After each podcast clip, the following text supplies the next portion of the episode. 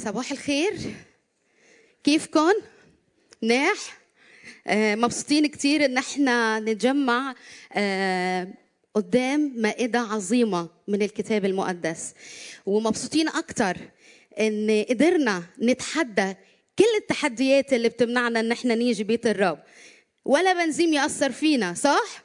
ولا أي تحديات تأثر فينا رح نعبد يسوع وكان دايما أسيسنا الأسيس حكمت لما بيبدأ وعظته كان بيعمل شيء رائع. كلنا تعودنا عليه بس كان قبل الكورونا. بس أنا حابة نرجع نعمله. كنا كل واحد بيبرم على جنبه وبيسلم عليه وبيقول له أنت من عيلة يسوع. طبعا هلأ مع الكورونا مش قادرين نسلم على بعض صح؟ لكن فينا نلتفت ونقول له أنت من عيلة يسوع حتى لو مش شايف آه، طريقة حكينا. لكن خلينا نكون عم بنرحب ببعض ونقول له أهلا وسهلا بيك بعائلة يسوع. وبدنا نبلش بالفرح. آه، أكيد بتتذكروا رسالة أختنا إنعام الأسبوع اللي مضى.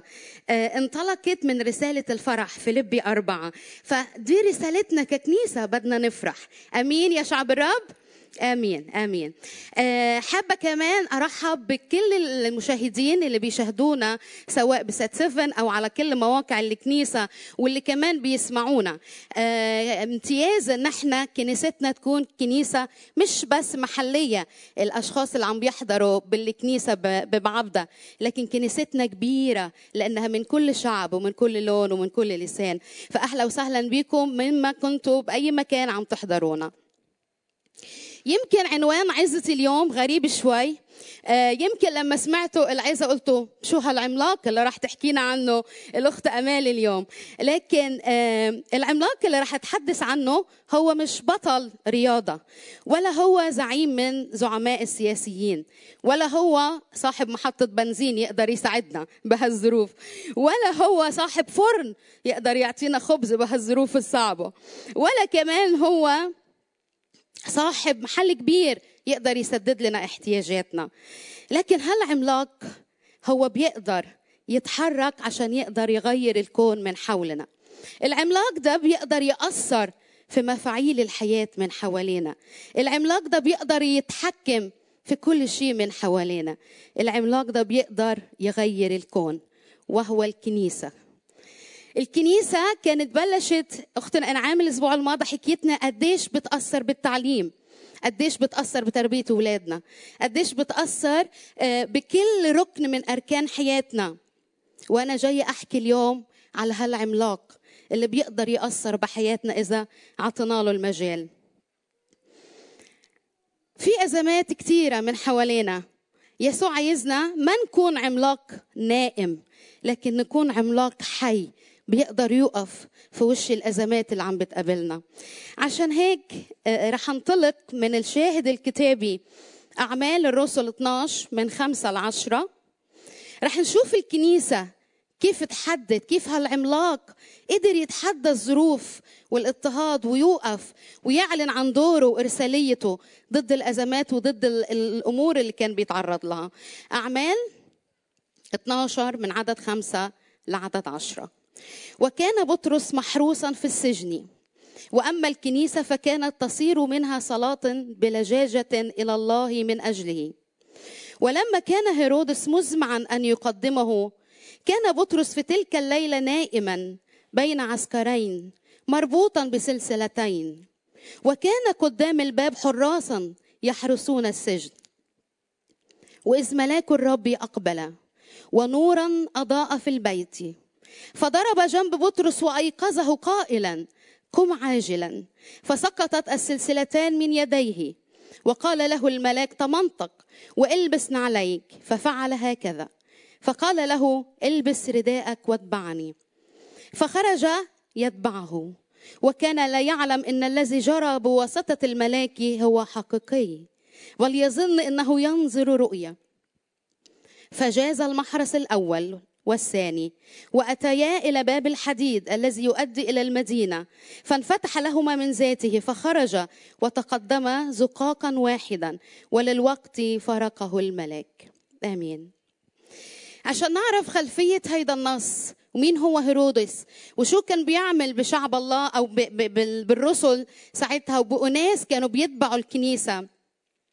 هيرودس هو أغرباس الأول حفيد هيرودس هيرودس الكبير وهو اللي, اللي أمر بقتل الطفل يسوع عن طريق قتل كل الأطفال وقتها.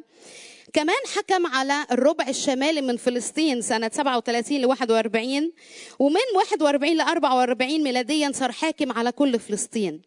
اتربى وتعلم بروما وكان دايما بيهمه انه يكسب رضا اليهود علشان يقدر يحصل على نفوذه بالسلطة. فعشان يعمل هيدا الشيء كان بيضطهد كنيسته وبيضطهد كنيسة الرب. اضطهد يعقوب وقتل وده بنشوفه بالأعداد من واحد لأربعة من نفس الإصحاح اللي إحنا اتكلمنا منه. قتلوا بالسيف. ولما لقى إن اليهود فرحوا باللي عمله وإنه انتقم من المسيحيين ومن الكنيسة وقتل يعقوب راح قابض على بطرس وسجنه بالسجن. ويا ريته حطه بسجن وتركه. لكن شو عمل فيه؟ حط عليه حراسة مشددة. الحراسة بيقول 16 عسكر بيقولوا بتشمل كبي يعني كتيبة كاملة من العسكر. يا يا هيرودس هل قد انت خايف من بطرس؟ نعم. لأنك ممكن بطرس يهرب ممكن تلاميذه يهربوه لكن هو حط عليه حراسة مشددة. لكن الآية اللي راح أركز عليها اليوم وهيكون تركيز عظتي منها. آية رقم خمسة. لما بيقول كده الكنيسة كانت تصرخ وتطلع منها صلاة بلجاجه شو يعني كلمة لجاجه لجاجة يعني إلحاح أو استمرار في الطلب. صلاة مكثفة صلاة بتركيز صلاة من القلب صلاة بدموع. الكنيسة شافت يعقوب أول رسول انقتل. وهيرودس قبض على القائد الثاني بطرس والكنيسة بتتعرض لألام واضطهاد. لكن الكنيسة ما شافت كل الأحداث دي وقفت تتفرج. هيدا العملاق العظيم ما شافش كل الأحداث ده وقف قال طب هنعمل إيه؟ ما الاضطهاد كبير. طب ما هيرودس بيضطهد كتير من شعب الله. إيه المفروض علينا إن إحنا نعمله؟ لكن صرخت بلجاجه وحطت هيدا الصراخ من كل قلبها. رح أتأمل معاكم في ثلاث أفكار رئيسيين عن الصلاة. أول حاجة الصلاة وضروريتها. الصلاة وفعاليتها. الصلاة وأجوبتها. أول شيء الصلاة وضروريتها. من عدد خمسة زي ما قلنا قديش كان مهم على الكنيسة إنها تصلي بلجاجة. كيف إحنا من هالتعبير اليوم؟ هل صلاتنا بتكون بلجاجة هل صلاتنا بتكون باستمرارية؟ هل صلاتنا بتكون بتركيز؟ ولا من ضغوط الحياة متعودين يلا بنلف على روس أو ساندويتش بالمصري ونطلع دغري على الخدمة على الشغل على العمل على العالم على على كل اللي حوالينا وما في ركوع وصلاة من القلب. مهم كتير إن الكنيسة كانت تطلق صلوات بهالطريقة عشان تقدر تغير الواقع. اللي هي شايفاه عشان تقدر تنقذ الرسل وولادها اللي موجودين. كمان الوضع كان بيحتاج صلاة. شايفين أعضاء الكنيسة عم تتاخد اللي بيموت واللي بيقبض عليه. وكمان لجاجة الكنيسة بالصلاة ده كمان بنشوفها يسوع وهو بيصلي بجسيماني قال الكلمات دي بلوقا. 22 44 إذ كان في جهاد كان يصلي بأشد لجاجة وصار عرقه كقطرات كقطرات دم نازل على الأرض. هيدي كانت صلاة يسوع من أجلنا من أجل توبتنا. هل إحنا ككنيسة عم بنصلي بهالدرجة من الأمانة بصلاتنا؟ فأول شيء مهم كتير صلاتنا لازم تكون ضرورية. الكنيسة من غير الصلاة مش رح تغير شيء. من غير الصلاة ما إلها فاعلية. الصلاة هو اللي بيقدر أو هي اللي بتقدر تحرك أذرع الله. هي اللي بتقدر تحرك إيدين الله. كمان الصلاة مش بتحدها ظروف. مش وأنا فرحان المفروض عليا بس أصلي. مش وأنا مبسوط المفروض عليا أصلي. مش وأنا معايا مصاري المفروض أصلي. مش وأنا ولادي كبار وصاروا بالجامعة المفروض أصلي. لا. الكتاب المقدس بيعلمنا الصلاة باستمرار وبمواظبة وكل حين. زي ما الرسائل عم بتقول لنا هالكلام بأفسس 6 18 وفليبي 4 6 وروميا 12 12 وتسالونيكي الأولى 5 17 كل هالشواهد عم بتعلمنا الصلاة مش مرة بالأسبوع مش يوم الحد لما بنيجي على الكنيسة باستمرار وبمواظبة.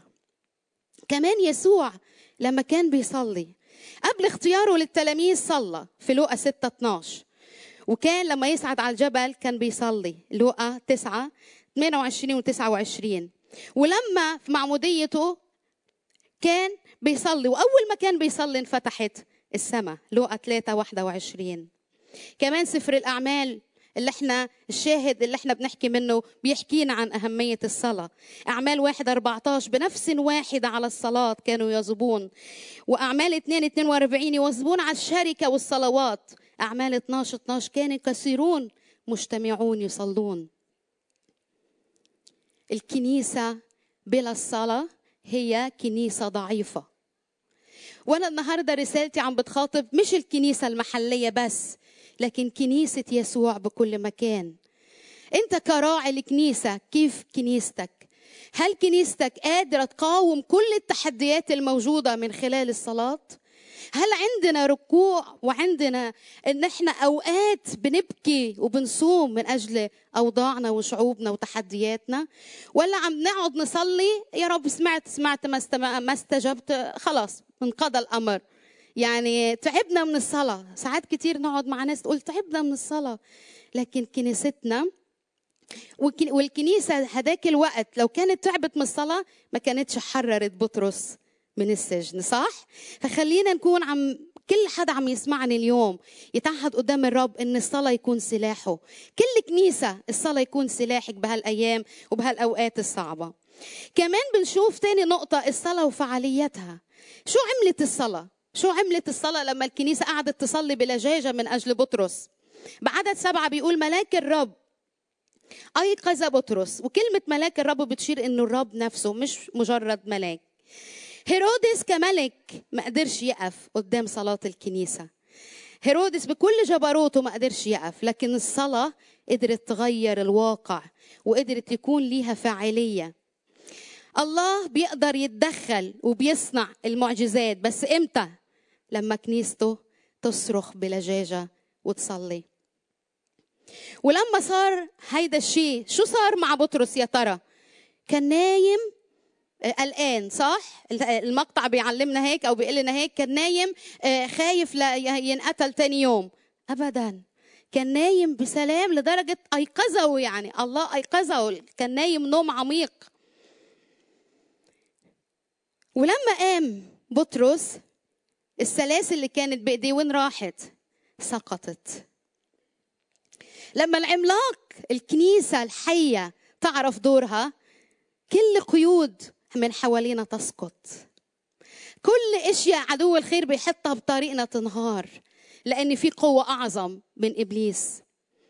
عايزه أشجعك اليوم مهما كانت تحدياتك مهما كانت ظروفك عم بخاطب اللي, اللي عايشين معنا بلبنان أو بغير بلدان. في كتير بلدان عم عم تتعب وفي اضطهادات وفي إشياء كتير صعبة. هل تقدر تقول أنا رح أصلي بلجاجة وبثق إن القيود رح تسقط في اسم يسوع؟ هيدي قوة صلاتنا مش رح نفشل مش رح نيأس من اللي بيصير مش رح نقول خلاص ضاعت علينا ما عندناش أمل لا هنستمر بصلاتنا. كمان آخر نقطة الصلاة وأجوبتها. وهنا في سؤال كتير يمكن بنسأله لله أو بنسأله لأنفسنا بعض الأوقات. ليه الله سمح بموت يعقوب وأنقذ بطرس من الموت؟ وساعات كتير بنسأل هالسؤال ليه الله سمح إن فلان ينتقل وأنا لسه موجود؟ ليه الله سمح باضطهاد كنيسته؟ الله بيعرف شو بيعمل وعنده خطة ومشيئة لحياتنا. أهم شيء نحن نخضع لهالمشيئة. لما خي انتقل السنة اللي مضت عند الرب قلت له ليه مش أنا؟ ليه هو؟ لكن فهمت إن مشيئة الله هي صالحة في كل أمر إحنا بنمرق فيه. فأرجوك اليوم ما تلوم الرب على كل حدث عم يصير بحياتك وتكون ويكون المتهم فيه هو يسوع. لكن في أشياء كتير من حوالينا بتكون سبب في الأحداث.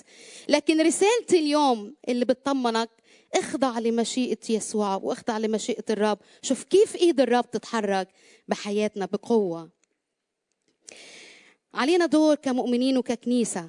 أنا ما بدي أطول كتير لأن بدأ فريق التسبيح يكون بيقودنا بوقت صلاة. لنطبق الكلام اللي إحنا عم ناخده. فالكنيسة كدورنا كمؤمنين وككنايس بهالأيام اللي إحنا موجودين فيها. هل دورنا ان إحنا بس سمعنا كلمة الرب وفرحنا بيها. وعارفين إن الكنيسة قوية وخلاص خلص الموضوع هون؟ ابدا. دورنا ككنيسة محلية وككنيسة كونية إن إحنا نقف ونطلب بلجاجة من يسوع لأجل أوضاعنا ولأجل كل الأمور اللي عم نمرق فيها سواء أمور شخصية ضغوطات شخصية أو أمور بتمر بيها بلادنا. ودورنا كأفراد إنك تنظم وقت وتعطي وقت من يومك ومن حياتك ومن خدمتك ومن عملك قدام الرب تركع وتصلي من أجل حياتك وتحدياتك والأمور اللي عم تقطع فيها. كمان آخر الإصحاح اللي إحنا قريناه بيعطينا آية رائعة. إن الكلمة رب كانت تنمو وتتقاصر رغم الاضطهاد رغم إن يعقوب مات وبطرس انسجن لكن رغم كده الكلمة كانت بتنمو وتتقاصر. وأنا عايزة أقول لك مفيش بنزين مفيش إنترنت مفيش خوذ مفيش مفيش لكن كلمة الرب هتزداد وهتنمو. وده وعد الرب لينا. كنيسته قوية راح تتحدى كل التحديات اللي موجودة. وده دليل إن أنتم موجودين اليوم هون لتسمعوا كلمة الرب وتشبعوا بيها. آخر شيء بدي أقوله بهالكلمات اليوم ورسالتي. وكل حدا عم يسمعني لو أنت عملاق نائم أنا بدعوك اليوم أنك تستيقظ زي ما بطرس الله خلاه ينهض وتقع منه كل القيود وأخرجه من الضيق. وبعدين بنشوف باخر بنفس الإصحاح كيف راح للتلاميذ وخبرهم عن عمل الله إنه طلع كيف طلع وكيف الله أنقذه لدرجة إن هم ما كانوش مصدقين كانوا مفكرينه ملاكه. مش هو ده بطرس. لكن هيدي إيد الله اللي تقدر تغير الواقع. فأنا عايزة أنادي على كل كنيسة كل حدا اليوم إذا أنت عملاق نائم انهض وقوم بكنيستك ونادي على كنيستك بالصلاة والتضرع قدام يسوع وقول له مش هنسيبك يا رب ومش هنطلقك غير لما نشوف بلادنا بتتغير وحياتنا بتتغير. أمين؟